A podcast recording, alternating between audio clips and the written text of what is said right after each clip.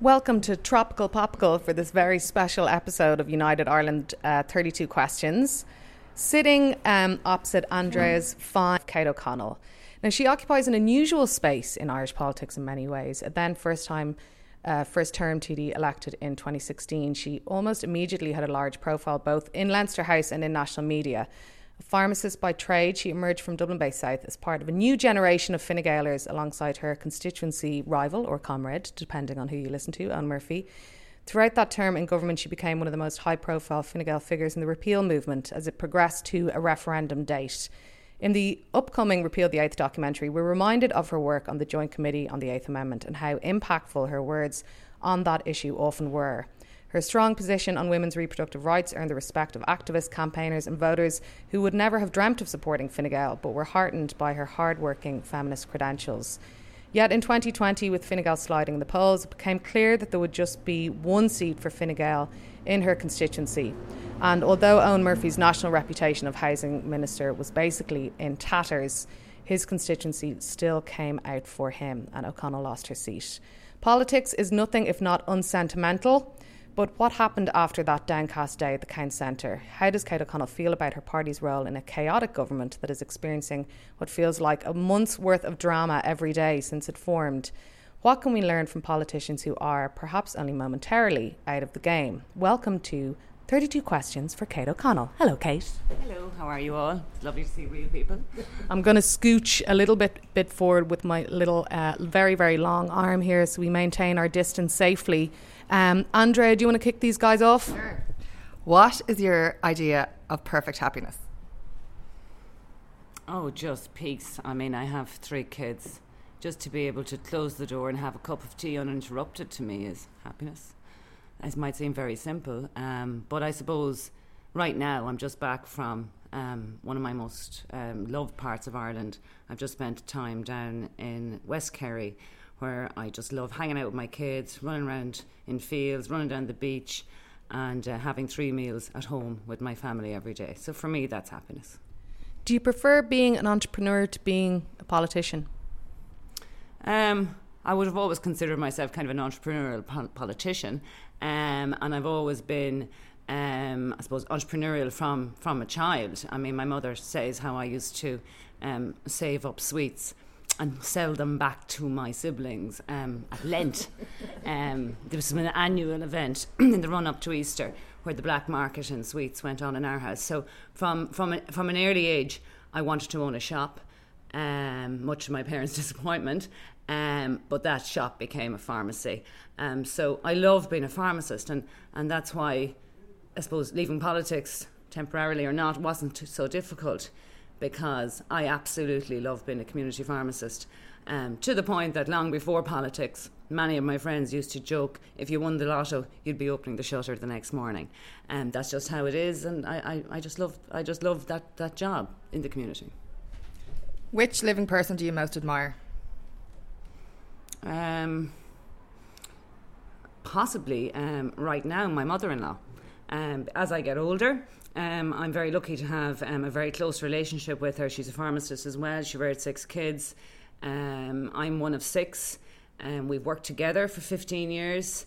Um, she's worked alongside me as a mentor. She's 80 in September. She still has the blow dry nearly every day. She wears the leopard skin heels, and she's she's funky. She's because of her her life in community pharmacy, for an older woman, she's so open, she's so liberal, she doesn't judge, and she's she's she's always there for me. I'm I'm like her daughter, even though I'm her daughter-in-law, but I admire her because I look at her life and I look at what she's achieved um, in terms of business, but in terms of her family. And I have, I have, I have. She's not a famous person. She's well known in, in Dublin, um, but um, I, I look to her a lot. Um, so she's she's just a normal person that I hugely admire. Which living person do you most despise? Oh, easily Donald Trump.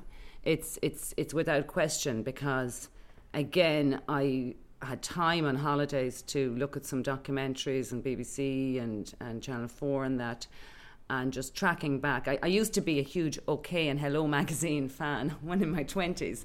Um, so I, I would have seen all those pictures of Melania Trump and Donald getting married and all that crack.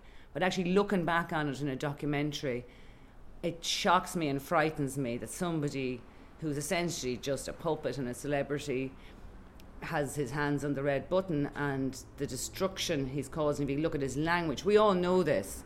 Um, it really disturbs me that somebody like him got to where he is and how dangerous it is for humanity, essentially, as we've seen in recent months. Maybe possibly linked, but what is your greatest fear? Um, I'm actually not really afraid of anything, um, possibly mice, but other than that, um, I, am actually not. Af- I, I, don't have fears like that. Um, I, I, I don't. I, am not a fearful person um, at all. So I don't. I don't really fear anything. What happens happens. What happened has happened. So I, I don't. I don't live like that.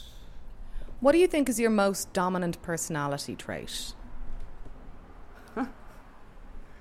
Well, I suppose. Um, I don't know. Um, perhaps my turn of phrase. I mean, it's very hard to judge yourself.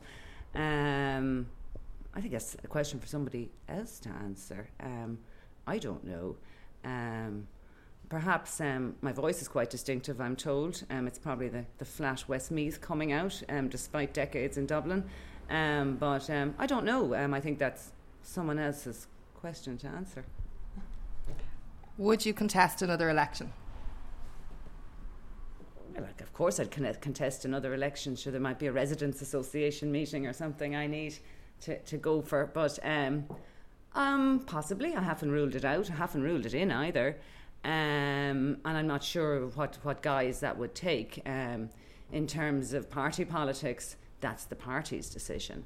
Um, in terms of other politics, that's my decision. Um, so I love politics um, and always have.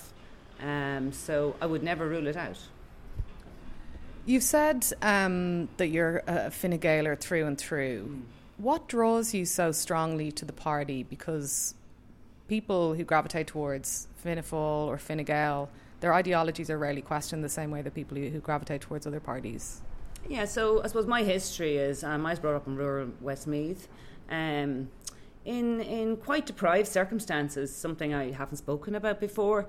Um, I was one of six. My father had a, a, job and my mother didn't work. She was a nurse that gave up her job because of the marriage ban. And um, I lived in a house with no fridge until the 90s. Um, we had a small farm. We we had never had mechanical machinery. We had an ass and cart in the 90s when nobody had. Um, we were big into turf cutting, um, something that uh, some some people like to use perhaps against me at times. Um, and um, the focus in our house was politics. We we'd no television actually was another thing. Um, we never had a television in my house growing up, but the radio was on all the time, and the paper was bought every day. Um, so my grandfather ran for Fine Gael, my mother's father in the 19 in the 60s, 70s, around that time, um, the time of Burke Cowan and the late Burke Cowan. And um, that was down in Westmeath. And despite my mother having nothing essentially apart from her smarts, um, her social outlet was solely Fine Gael meetings. And we were brought up in a house that education um, and that education was the pathway out or the pathway away from the ass and cart as such. And various phrases my mother used to use at home, like when you're tired of, the, if you don't do your lessons, when you're tired of the spade, you'll be told to pick up the shovel. And then she would say, if you don't do your homework, you'll be going out of here in the morning with a USA biscuit tin under your arm, which was a reference to um, working as a labourer. So I suppose to answer your question, I came from a family that was rooted in farming, um, community activism, GAA. Um, my grandfather played a lot of football for Westmeath and um, educating large families, but also caring about other families. And that whole idea of wanting a 32 county Ireland. The slogan of the Fine Gael party is the United Ireland Party. That is the slogan of our party since the start. Um, but also a strong sense of public service and a strong sense of opportunity for everyone. And I was brought up in that we canvassed our membership um, in the Midlands and the membership that I have uh, that I had uh, had uh, met throughout the country as I canvassed on the Eighth Amendment, but also in the leadership campaign, were reflective of those people. So the grassroots Fine Gael members are people I identify with, and they identify with the core principles of the parties as equality of opportunity, um, that everybody, no matter where they come from. I mean, when you think of six kids in a house in Westmeath with no fridge, with neither parent in university, to have six children, a vet, a doctor, two engineers, a journalist, and I don't know what else, I might be missing one of them. You know, to have achieved that. And that was achieved through free education in this country and grants and accommodation grants. So that was how that was achieved. It was through hard work. And I believe they're the core values of Fine Gael that I aspire to, and that so many people around the country that I have met and still are such good friends with and in contact with. But also that Garret Fitzgerald element of being progressive. That was the way my parents was. It wasn't the Cosgrave, it was the, the Fitzgerald way, that open mind. And also, I was lucky. My father worked as a bus conductor in Birmingham, and he didn't get married until his his early 30s, which at the time was quite late, and then he became a civil servant to the Department of Agriculture.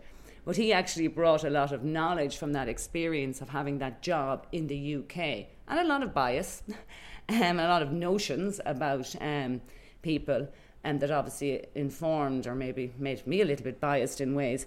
But um, we had a great upbringing at home in terms of that whole public service, caring about other people, and um, wanting to better yourself in life, but also a strong sense. Of my mother, another one shows if you, if you if you don't stand for something, you'll fall for anything, and that's something that I think I let go through my head every morning I walked into Leinster House.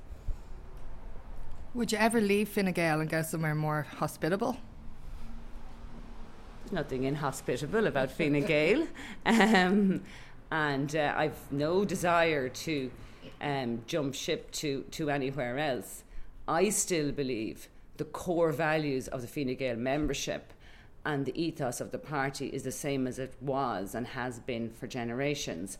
Perhaps there are certain elements or, or groupings within the party that might um, be left or right of that. Um, but um, the core focus, the centrist view of Fine Gael, to my mind, is where I am best placed. Um, there was always an awful lot of chatter between uh, the kind of jostling um, between yourself and, and, and, and Eoghan Murphy in the constituency, and then when the election in 2020 came around. Um, were you angry that he got elected over you, especially given his his poor run as housing minister? He almost became like this spectre where people were projecting their disappointments with regards to the direction of the country in terms of the housing crisis. You spoke about his form before. Um, what are your feelings in, in around that? Is it mostly kind of anger? Oh no, it's not anger. Um, I'm a realist. Um, I mean, I, I, I'm good at sums, so I could see the writing on the wall. I mean, uh, stats don't lie, and I knew there wasn't going to be some spectacular um, result in Dublin Bay South just because myself and Eoghan Murphy were there. Um, I was very much aware myself from the early days that it was really a struggle to retain two seats. Um, and then um, when when you're up against a cabinet minister who is in the inner circle of the leader of the party, you know, you are naturally at a disadvantage because you don't have the resources or the stats or the polling data. Um, so I felt that perhaps the only thing I'd say is that I felt it wasn't a level playing field in terms of um, the support went completely towards Eoghan Murphy in the from the constituency. I shouldn't say 100% because I had a few loyal women that stood with me and a couple of men. Um, but as the campaign went on and as we got into the last 10 days, my, I suppose, members that were assigned to canvass with me were leeching into his group. And it was very obvious to me. It was very obvious when I turned up for a meet and greet in Rathgar, where I own one of the most prominent businesses, that I only had a couple of people. So to me, it was there in front of me. I'm not in any way angry, um, but it wasn't a level playing field as such because you're you're a minister against a backbencher. Um, but I, I, I, ran it close. I ran it very close, and um, it, it, wasn't far off. I think. I mean, I actually still haven't looked at the boxes, which is highly unusual for me. I just I'm not prepared to look at it. Um, but I do think the vote left transfer left did affect me, um, and also in political parties when there's a chance, you know, it could have been dodgy there at a time where both seats could have been lost. Um, you will always have a push in the party to retain one of the two seats, and that's done by phone calls, letters, intensive drops. Um, and that was done on that side. So it wasn't a David and Goliath in terms of, you know, um, capabilities. It was a David and Goliath in terms of resources. And I'm not talking money, I'm talking info and bodies on the ground. Um, but like that, and despite what anyone says, myself and Noel Murphy have a really good relationship. Um, in terms of we'd always have a chat and a coffee. Well, back when you could have coffees with people. Um, but um, that's that's that's how she rolls. But like that, it was it was it was difficult, and as you mentioned, I mean, I spent an awful lot of, of the campaign defending Eoghan Murphy. You know, um, the first night I went canvassing um, in Rathgar area was the night of the, the tragic incident on the canal. Um, I can't remember the gentleman's name so long ago, but the, the tent and the, all that hor- horrible stuff that just was just awful. And I was there defending that. And then, I suppose, to be beaten by the person that um, everyone was giving out to you on the door, you know, that kind of, you know, hurt a little bit. But um, wasn't angry. That's just how it rolls, and that's democracy. Why haven't you looked at the boxes? I'm just afraid to see. I mean, the, the turnout was very low. I think it was 48%. It was, I think, one of the lowest turnouts in the country. The day was a beautiful day. My, I'm rearing kids in the area, so without sounding too stereotypical, I mean, people have their routines with kids in the area and they get up and they go to sport with their kids in the morning. Ireland was playing. I know people didn't turn out to vote. I know by looking at them in the eye when I meet them on the road. I would I would never look at the marked register because there are people I'm sure that just thought they. I mean, I know because I'm working in Rathgar now. There was an element of people thought perhaps I was safe or, or I didn't need the vote or, or whatever. Um, but I, I, yes, I suppose if you look at the stats and you go, God, if I'd gone onto that road or if I did a letter drop, I would have got the 200 votes that would have swung it. So um, I'm probably ready for that now. I just haven't had time. As someone who actually loves working with her sister, would you be looking to work with your sister again? Do you like working with your sister? Well, I have three sisters, and um, I have worked with two of them in the past. Um, my sister Teresa, my sister Mary, um, my sister Alison is in Australia, um, trying to deal with the pandemic over there. She's a doctor. Um, of course, I'd work with my with my sister, sisters, sister or sisters again um, at any time. Um, I'm really lucky to have um, nice tight knit family, and uh, we are um, in the dominant position. We have. Uh, 60% um, females and 40% males in our household, which to my mind is perfect balance. what do you consider your proudest moment? Um, I, I, I, I, can I, I'm not really like that. I, I don't kind of go, oh, I'm so proud of that. I, um, I, could, I mean, uh, my, some of my proudest moments can be things like, you know, sanding a, a cupboard and, it, and filling it and painting it and being perfect again. So that's the sort of way I am. I, I, I don't kind of deal in that sort of stuff. Um, achievement and, and that is sort of different, but pride, I'm, I'm not really like that. I don't get into that sort of stuff. I'm going to go, oh, wow, look at me today, what I achieved. That's not how I operate at all. Well, if you don't deal in proud and you deal in achievement, what's your greatest achievement? Um, it's not one thing, um, but it's I suppose it's it's it's it's how, and this is my own view on it, and the other people involved might might argue it. It's it's how I didn't let I didn't let the Fine Gael party tell me I, I did, let tell me I was wrong with regard to repeal, and then how after such a short period of time in Leinster House, I worked cross party and gained trust, which is a very difficult thing in politics because generally someone's there behind you with a knife.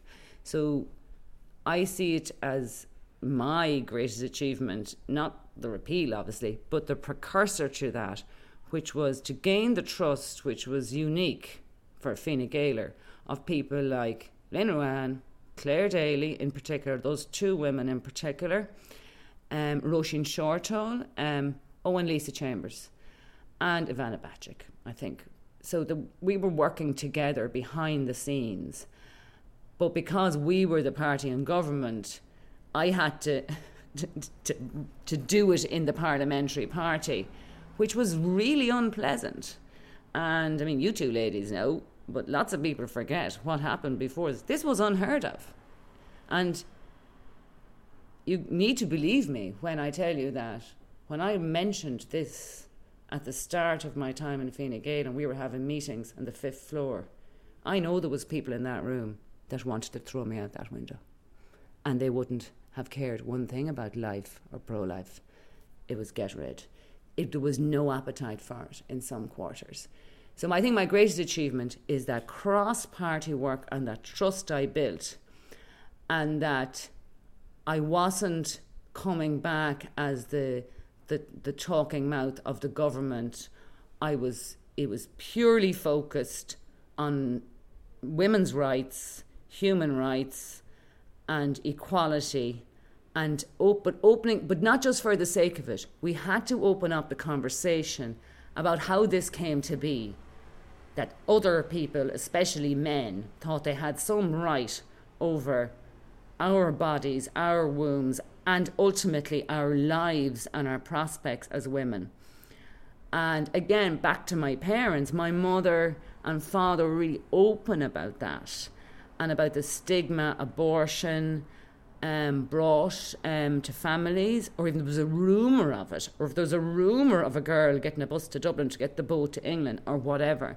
So I was very much aware of the reality of rural life and abortion. I was very aware of the reality of life where women ended up having children they didn't want and the subsequent impact on their career while the people that had decided that this was the right path for them were having great careers.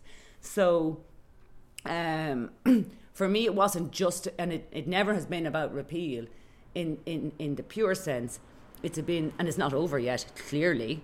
It's about women and um, women being in society being pigeonholed into a certain way, and that all stemming from the fact that we are the custodians of the wombs, which I think bothers a lot of people who don't have wombs. Um, sorry, I'm just dr- picking up these questions here. Uh, what's the biggest mistake in your life so far, and what did you learn from it? Um, again, I, I you make mistakes, but I mean, I don't really made any massive mistake in my life. Um, I, I, again, I, I, I have made mistakes. Obviously, we've all made mistakes, um, but I have not made any mistake that I go, you know. The, any mistake I've made at the time that was the information I had at the time. Um, you know, we all say things at times, or we all, we might make commentary at times. But I, I mean, I've, I've made mistakes, but I don't, don't see. I don't really. I, again, bit like I, I don't really see it like that. I, I, I just I. We all do wrong things. None of us are perfect. Um, but um, I don't. I don't do regret or worrying about things that happened in the past. I just like to learn from it. A constant, continual professional development in life. What is your greatest extravagance? Oh, this is so easy. really good quality kitchen towel.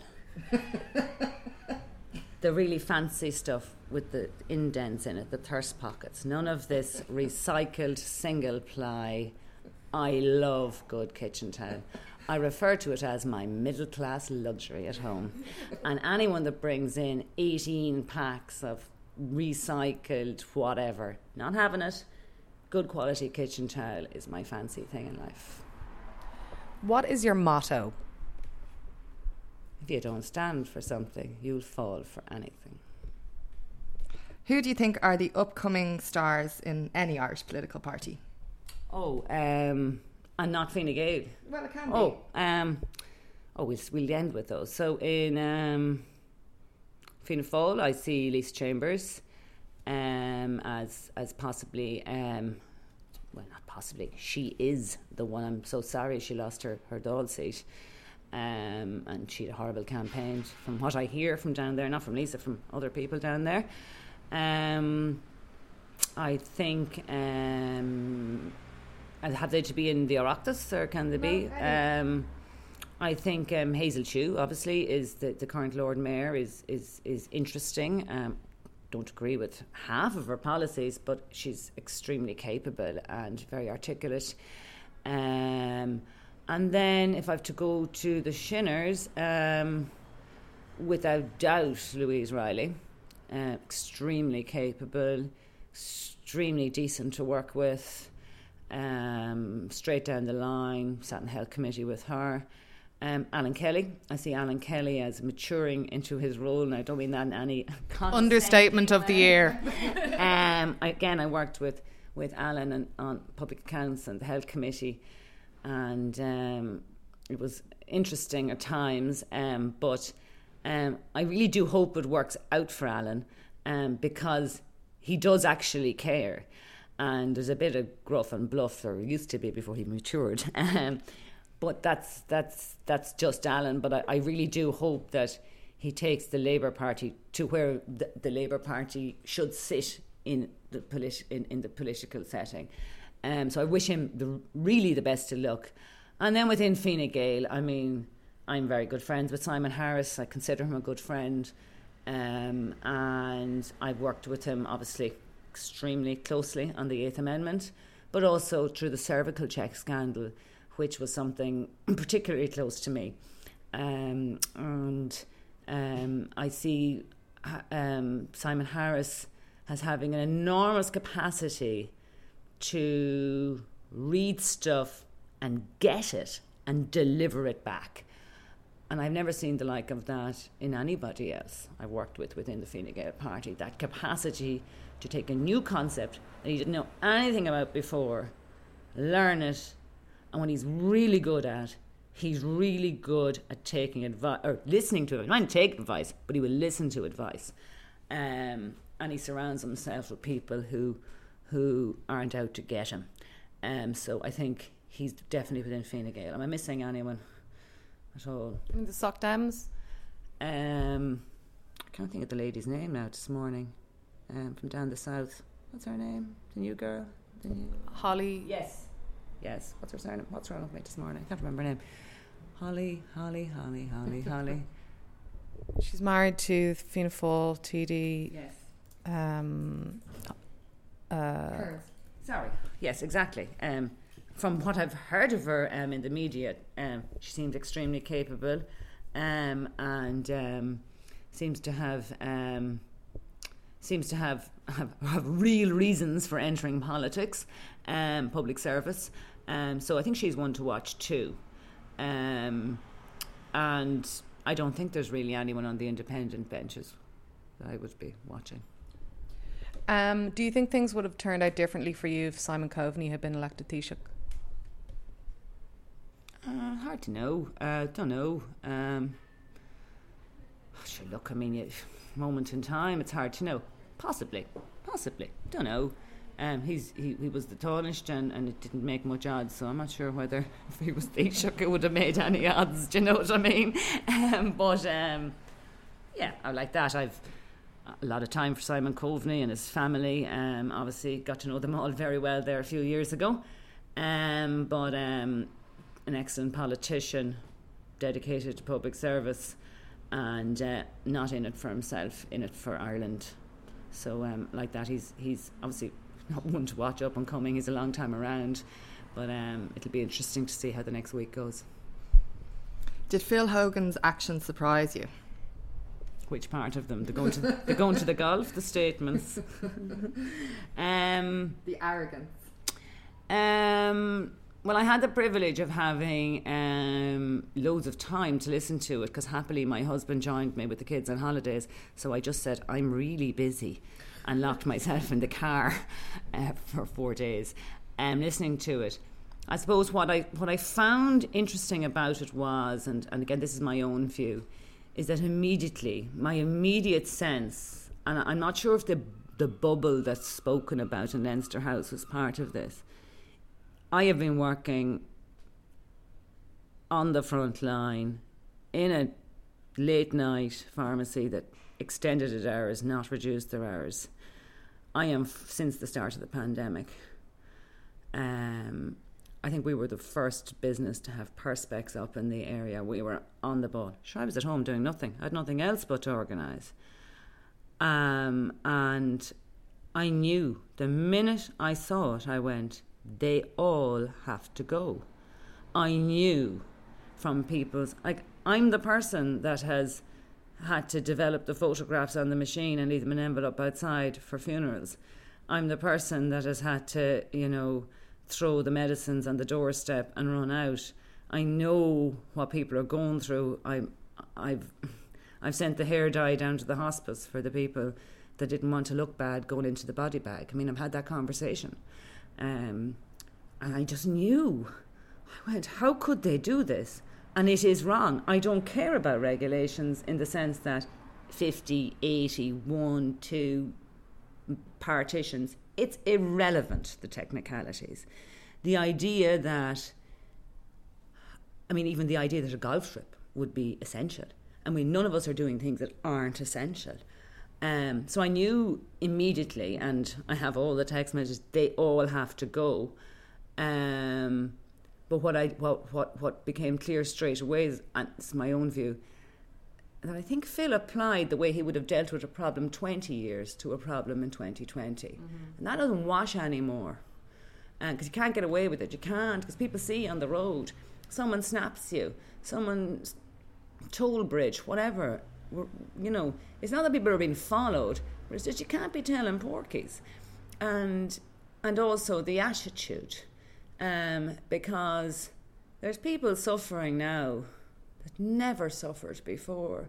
There's people who could never have have have imagined that a pandemic would happen, and that their coffee shop wouldn't open, or their hairdresser, or whatever, um, or their their big office block. So, this my my immediate thing was: Do politicians think that because they were deemed essential workers, is that do they actually interpret that as exempt? Because it doesn't mean exempt. Because in our house, the two of us were essential workers, but I still wouldn't make a sneaky visit to Johnstown Garden Centre, even though I could have easily thrown a bag of tablets on the front seat of the car and gone, Oh, I'm delivering medicine.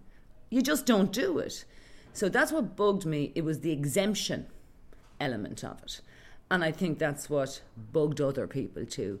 It was a pandemics are for other people.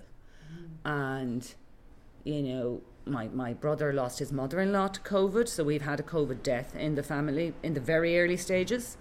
Um, and again, I know what it's like. I couldn't go to that funeral.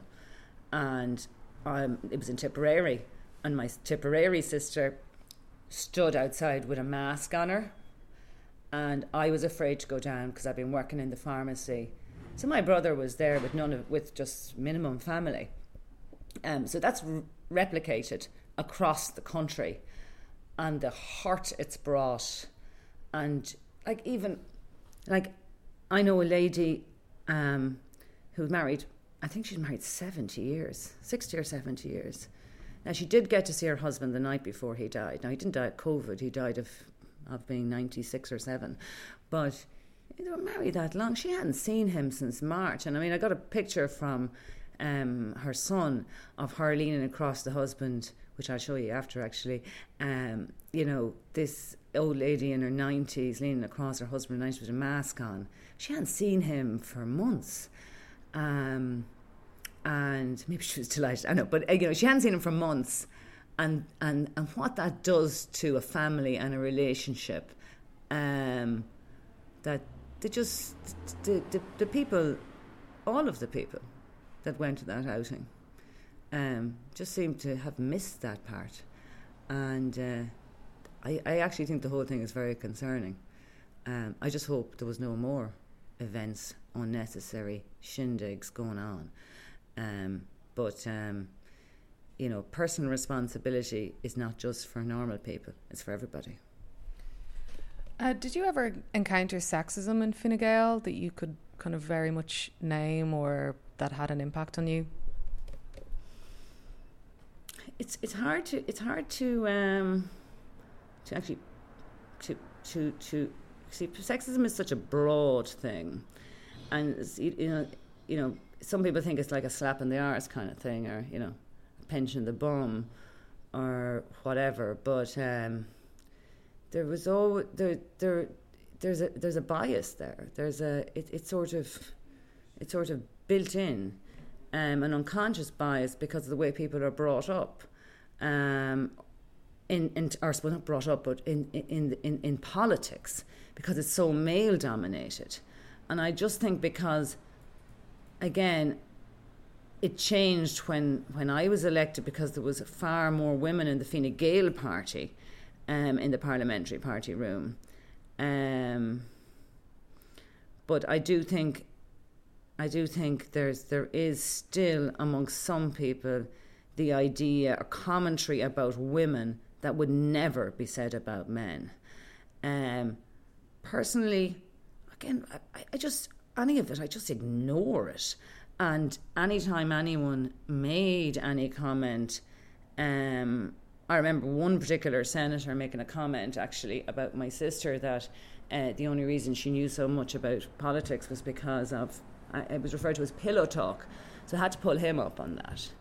Uh, I don't think he ever got such a roasting um, in his life. Um, and um, so, so I think, I suppose, it became known very easy, very, very quickly when I was elected that I would have no tolerance for that carry on. Um, but like that, I mean, in terms of policy, um, I mean, you can have sexist policies. I mean, I don't necessarily, I don't necessarily, I don't agree um, with the policy of um, the parental leave um, model um, that was pursued. And this is just my own view because you know, it's not about giving parents extra time at home. It's giving parents the choice if they want to be at home. But the policies I felt to some extent were pursued, like, you know, that you know, it was all towards staying at home, but it's not it's, it's not proven that parents who stay at home five days a week make better kids. So there's no, to my mind, reason why its policy should be about um, paying me to stay at home. It should be about paying a parent X amount of money, and if they want to use that for childcare, let them. You know, do, do you get what I'm saying? That that it was too prescriptive, um, um, and you know, pigeonholing people into um, s- that staying at home is better, but staying at home is not proven to be better. So therefore, it's about choice again for me so that if I choose to work three days a week and stay at home two days a week, fine. But if I choose to work five days a week, well, let me have that money to pay my childcare. Um, and again, it'll probably change now because of COVID. Um, I, f- I feel that um, parents have should have more of a choice when it comes to childminders in the home, um, and that element of of, of things. There, there, there's very little um, provision for that at the minute.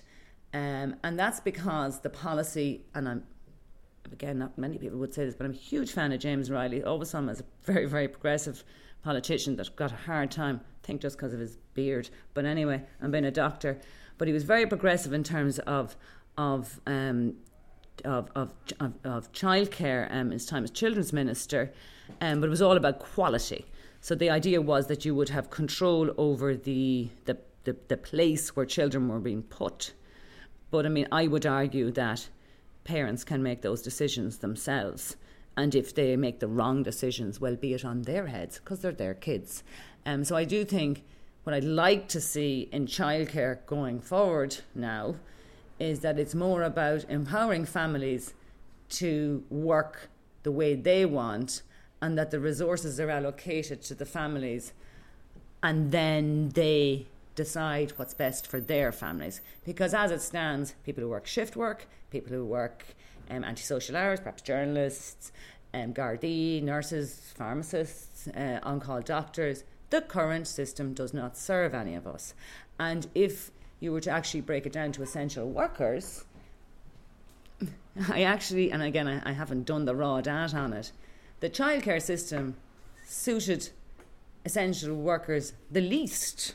So when um, the you know what hit the fan in March, it was all the essential workers had to go out, no childcare, and the only people that I know that had a seamless, or nobody had seamless, but had a, a handier transition were the people that had childminders in the home. Mm. And I think there's a learning in that. Um, so I think childcare. I can't even remember the question was at this stage, but uh, I think childcare has to change, um, because I think that the model that's being pursued at the minute is is too prescriptive, um, and I'm not sure if it's working. What were the actions that took place that led to the choir boys singing for their supper comment? Oh, this is great. so, um, I love this story. So, um, how long do we have? Um, or can we just do another interview for this one? so, uh, the sequence of events is is that I was in my bathroom at home, and I think it was a Friday. Um, so I think the leadership, I'm going, I should have actually looked into this, but I think someone can, I'm sure someone will correct me, but I think the, the declaration for the leadership was on the, the nomination papers on in Thursday, and I was scheduled long before uh, the leadership campaign to speak at a coffee mo- or an afternoon tea in the Horse and Jockey in Tipperary, where my sister Mary uh, was. She wasn't running at that stage; she was active in Fine Gael, and I think Deirdre Clune or someone was. I think it was Deirdre Clune was speaking as well. So anyway, I was at home getting ready, and Jamie in English rang me, and there was a meeting at whatever time. He said the meeting's been pulled forward. I mean, I was getting ready. I mean, you can't just, you know, yourselves. I was kind of in the in the bathrobe, going, "Yeah, no problem, be in a minute." Uh. So, um, my husband, um, I rolled down the stairs and I said, uh, "I have to go. I have to go now, and I'm gone. I'm gone for the weekend." And he came up. Um, I used to call it the presidential suite in our house. It was just the attic shower, but anyway. Um, so he came up to the presidential suite, and. Uh, I said, "Oh Jesus, Darren, I think this is this is this this is not going to go great because everybody had been." I'd, I'd seen the sequence of people coming out, and people were starting to come out that had pledged their support for Simon Coveney. So, like, it was really, really pulling away from us. And himself, anyway, I got a lecture. He said, How are you going to face the children if you don't keep going? You have nailed your name to a mast and you have to keep going. And what are you going to, oh, the lecture I got, what are you going to tell the kids if they want to give up something? They go, well, Mammy, you said in the past that you were going to do this. So, anyway, basically, himself convinced me, he probably deny all this, but he did convince me that you can't just jump ship because it's not going right. And I was really annoyed because like I could see it happening.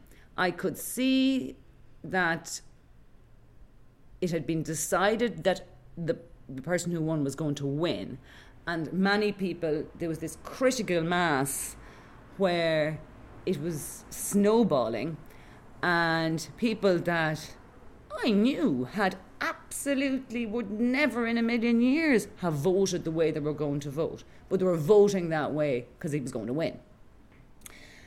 Um, and it became very clear then with the electoral college aspect of it um, that there would be no requirement um, for the membership or even the councillors, that it would be one based purely on the parliamentary party's position.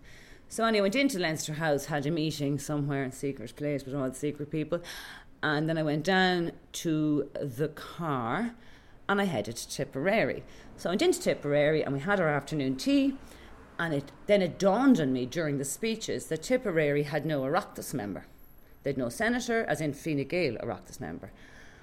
So therefore, the membership in Fine Gael, it did, they would have had no say in the leadership. Am I losing you here? No, gotcha, gotcha. Yeah. And the women, particularly because it was an afternoon tea, there was a few men knocking about, was predominantly rural, Fine Gael, hard working, you know, farming business women. And they were raging.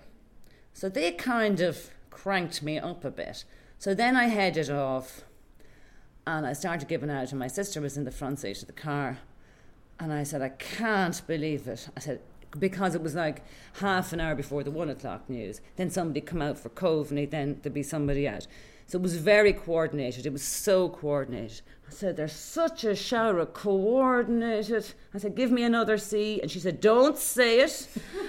I said, Give me another C. I said, The choreographed. It's so, so choreographed. I said, Give me another C. She said, Don't say that word. I said, There's such a shower of choreographed, coordinated choir boys. And I said, And they're singing for their supper. She said, Are you going to say that? I said, I don't even have a notebook. So I pulled into a petrol station. I bought the smallest notebook, I think A whatever, A100. And um, I just wrote choreographed choir boys singing for their supper. Anyway, I also um, heard a rumour when I got to Clare from a former parliamentarian that the two sitting TDs had an embargoed press release. So that Simon Coveney was going down to, he was going to Clare. I was going to Clare. Pat Breen and Joe Carey were sitting on the front row. Simon Coveney was just delivering a fantastic speech about saving the world and saving Ireland and saving everything. And they were all smiling up at him. And I had heard on the way, now I didn't know 100% that they had an embargo press release that they were coming out for Leo Yeah, I remember that. yeah. And I felt like throwing the glass of water. So it was really at, at them, honestly. And it actually, the more Coveney spoke, I was like, you should be the leader. Well, obviously, I thought that was supporting him. And I was looking at the two lads going, You're so disingenuous sitting there clapping at him because you're going to knife him at midnight. So that all boiled up, and I got up my teeny weeny bit of paper, and I actually don't know the detail of the speech, but I do distinctly remember Simon Coveney's face. He was literally flat at the back of his chair with his eyes open. And I kept looking at the two, the former TD Pat Breen, our former Minister Pat Breen, and Joe Carey, as if to say, I know what you're at. And uh, it didn't it didn't sit well with them, but uh, I enjoyed it, and I don't regret it. And um, I'll tell you, there was great support in the room. And again, if you don't stand for anything, you'll fall for. If you don't stand for something, you'll fall for anything. We're going to do quick fire round now. You ready? uh, what's your tipple? Um, vodka and tonic. What do you value most in your friends? Um, loyalty. Do you think Fine Gael are genuinely looking to have a good working relationship with Fianna Fáil? No. What three words would you use to describe Leo Varadkar? Um, intelligent, strategic, and ruthless. What's something you can't go a day without doing? Um, drinking coffee. Uh, do you think Irish politics will be able to escape the boys' club way of doing things as showcased by Golfgate? Irish politics um, is still a boys' club, so it has it, it's it's still ongoing. Am I not answering the question? Are I answering the Will we question? be able, do you think we're going to get out of that? Move away? Are we on the journey? Oh yeah, the women are going to rise. It's just the problem is that every time the women rise, there's something more important. There's a pandemic. There's Brexit. There's always some other excuse. But I firmly believe because I'm rearing two girls and one boy, and my sisters are wear- rearing women and men, and the next generation won't be taking any of this crap. Um, what is your favourite song? Oh, um, look, um, I'm really not cool at all. Um, what what I mean, what do I listen to? I listen to. Um, I mean, I love pulp and I love ash and all that, but I, I, I mean, Karma Police. I would listen to when I'm kind of trying to cool down. um, I mean, I have a really, I have a really mad playlist on my phone. Like I have Joe Dolan's album, and I have Girls Aloud, and I have Soundgarden. So uh, I've quite a diverse repertoire. I will dance to pretty much anything, and I will sing to anything. Um, I I I probably uh, I use my Anastasia as well. Um, Rise is particularly um, you know that got me through uh, a lot of. Um, that's actually probably yeah, changes. So probably since the election, I have gone out with the weed killer out to the garden or the shovel, and I put Anastasia on rise, and I go, I'll be back, lads. You mightn't see me coming, but I'll see ye again. As a pharmacist, what do you think is the best way to handle all the conspiracy theories around health, vaccines, and COVID? Um, science, just fact and science and as I did in politics, as I do in my life, it's it's something that's it's my core thing. It's fact, science, and evidence base. You're talking about um, Fitzgerald earlier, and your own reasons for like gravitating towards Fine Gael and the the values that they hold for you. Um, and obviously, a party can be many things to many different people. Um, Leo Varadkar's Fine Gael seems to be a different kind of, of beast ideologically. Um, he was not necessarily known for. I think it, there seems to be a sense that he kind of likes poking the bear. Let's say, like even on Twitter, um, he he kind of says things that people are just like, "What are you on about?" You know, mm. um, that often feel quite Tory-like and things like that. What what direction do you think Fine Gael is is heading uh, now? Like, what do you think is their plan ideologically under his leadership because it seems to, well it seems to be a, a quite far away from uh, the Fitzgerald Fine Gael. Yeah, I agree with you. Um, I suppose we, we use the term a broad church to try and cover up all these things, um, but um, I think the party is is is probably I think politics, but I think Fine Gael as a party is is at a, a, a moment of change. Um, I think there's going to be um, I, th- I think the party has to decide what it is. You cannot be all things to everybody. Um, it is it is the broad church helps, but you know the division over things like the Eighth Amendment bother me because the views of certain people within the party and Leo Varadkar was was pro life until very. I mean, this is like he didn't come out as as as as pro repeal until I think it was the late January after the LCD gig. Yeah, I, I think it was. Yeah, it was. Uh, there was Micheál Martin came out before that. I think if I remember the sequence, but um, you know, it concerns me. It, it, that wouldn't concern me if Leo Varadkar was twenty three, but as a forty whatever one year old doctor, that kind of does concern me. Um, because I go, mm, how have you gone to this stage with not kind of growing up out of those views? Um, so I think that the party perhaps has to decide um, what it is, and I hope that what emerges is centrist um, and is true to the Fitzgerald um, era and that train of thought within the party and not the other way. I hope that's what wins out. And my feeling is it is what will win out because if you look at the people who are coming up through the party, Helen McEntee, obviously she's there as Minister for Justice, but she's a young progressive woman. Hildegarde Naughton sat in that committee, very much underestimated um, politician, keeps to herself, extremely capable, and somebody that through the Eighth Amendment was able to go from point A to point B through learning process and through this journey that everyone sort of um, spoke about. So I'm hoping people like that are the future of the party and that they are very much aligned, and Harris obviously, and Coveney.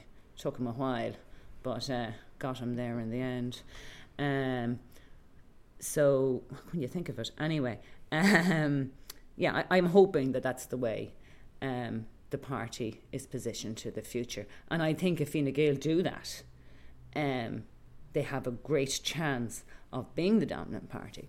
But I think if if if the righter elements of the party um, gain ground within the party, I think it will be sad for Fine Gael, and it would be in no way aligned with what my experience is of normal, down to earth people in rural Ireland and in Dublin that just want a better country for their families and for other people's families too, which is the core part of it. What's your perfect night out? Oh, again, we're back to the peace again. So it actually starts long before the night out. It means a shower that's uninterrupted by children. It means having my tweezers exactly where I left it. See, these are all really small things, but they just all that my hair dryer is there and that you know I can find my stuff that the girls haven't robbed at all. And then once I get to that point of the childminder turning up, I'm not too much into going out for dinner because I love cooking. And I'm really good at it, by the way. I love the process of cooking. I like I peel prawns and things and take the guts out. I mean, this is the sort of thing I do. And so it's really hard for me to go for dinner because I'm like, hmm, could do that better myself. So I like to go for sort of an ethnic food, like you know, Chinese food or or Lebanese food or sort of that sort of thing. Cause I wouldn't have a clue how to cook that, or really fine dining. So I would prefer to go once to chapter one in the year and never go to any other restaurant. I have a 300 euro voucher burning a hole in the drawer at home from Christmas, dying to go. Um, and then it would involve not too much wine, not a massive wine person, kind of have it with the dinner for the sake of it. And then the vodkas and tonics. Um, and then, sure, it's all gone now. But um, don't really like sweaty bars. Love Bruxelles. Love that sort of all gone. Singing bars, all gone. Love Bruxelles, um, big coppers. Yeah, I'm going to coppers since 1998. I think whenever it opened, I, I was there. Do you have a gold card?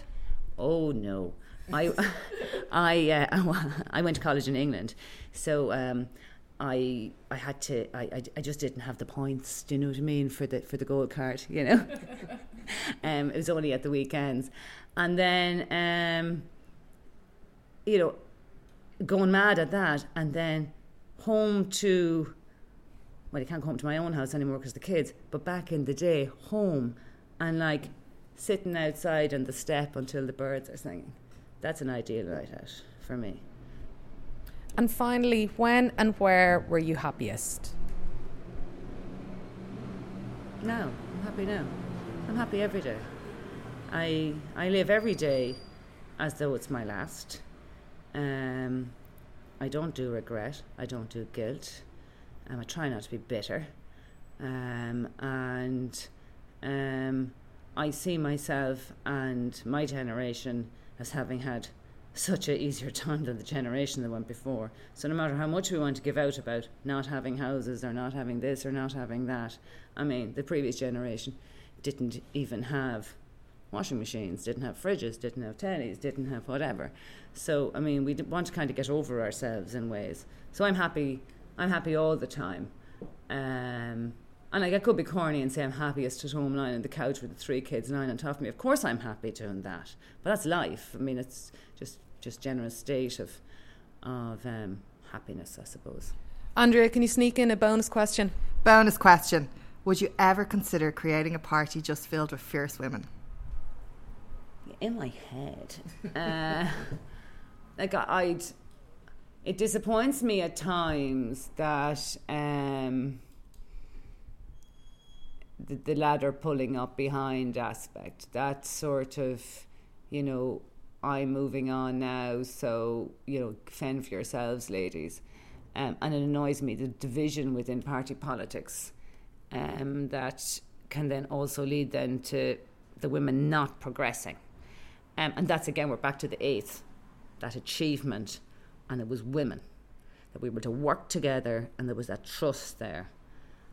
And I honestly, and it's such a sexist thing to say, I don't think men could have done that. I think it's our, our personality. And what I would like to say is, because you haven't asked me, um, it really matters that we have fit women in politics in Leinster House. It, re- it really matters to decision making. It really, it, because it, it's, it's not about women being better than men, it's about reflecting society. And I don't think that what happens in Leinster House reflects society because there's not enough women.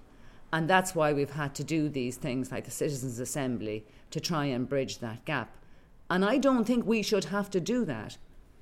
You should have to get, bridge a gap if there's a temporary deficit.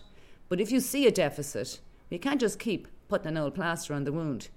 There has to be, um, not for me, for the generation coming on, there has to be really stark lump hammer style mechanisms brought in to getting it to 50 50 because we're at nothing if we don't get to that.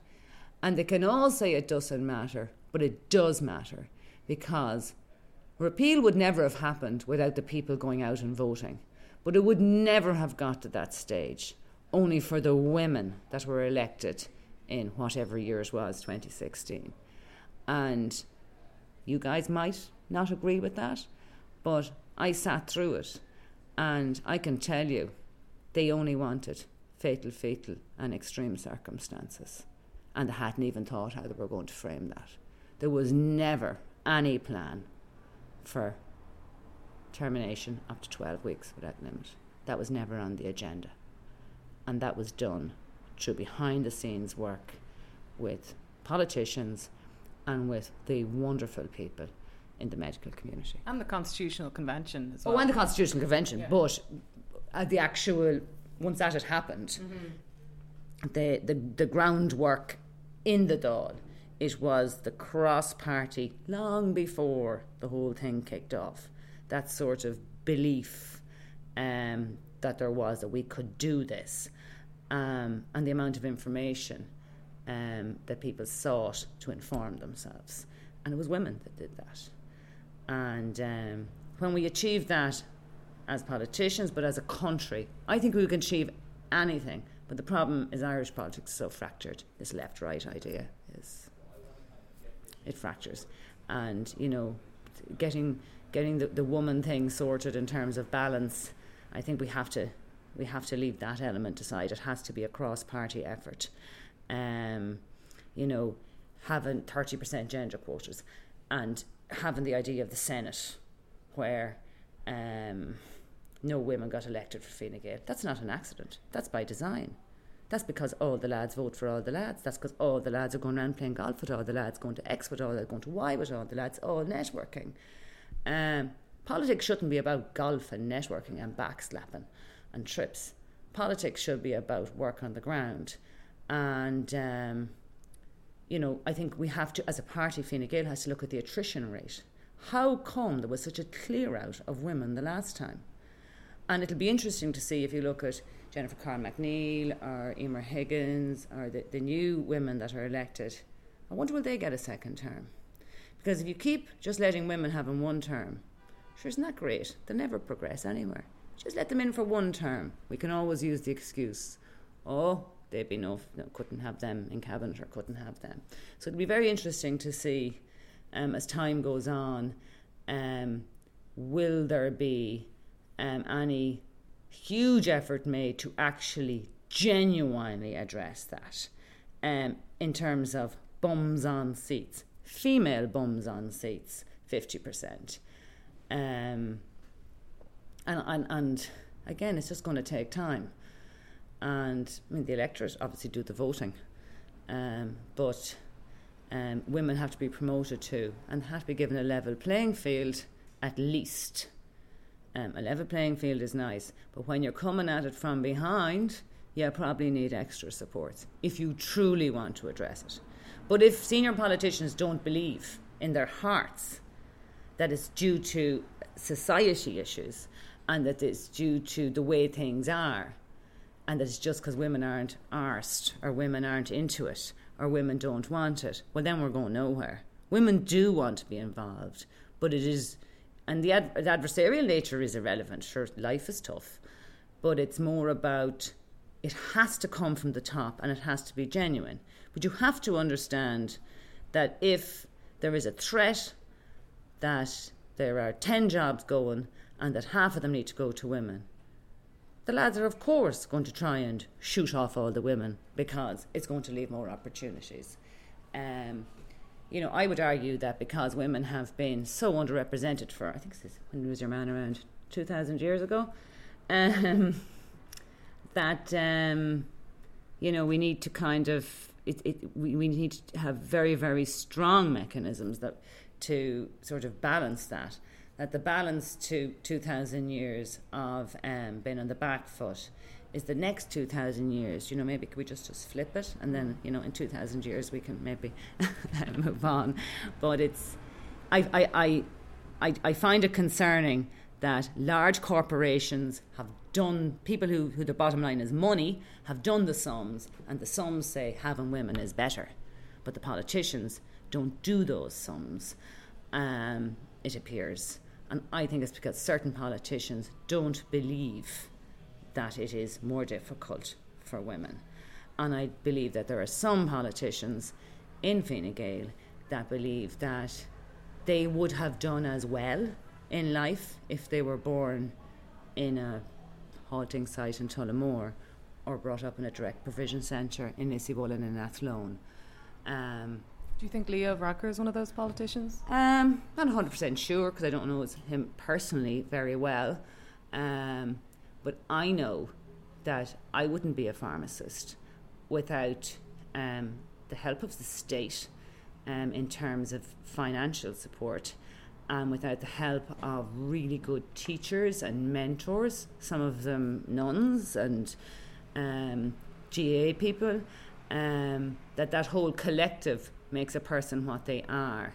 Um, I, I, I do think that, you know, it's not it's not a case of you throw the seeds into the field and they all grow at the same rate. Some just need a little bit more fertilizer. Kate O'Connell, those were your 32 questions. You are a rare Fine Gael voice on the United Ireland podcast. So uh, well done for representing yourself so well. We really appreciate it. Thank you very much, and it's been a pleasure to go anywhere.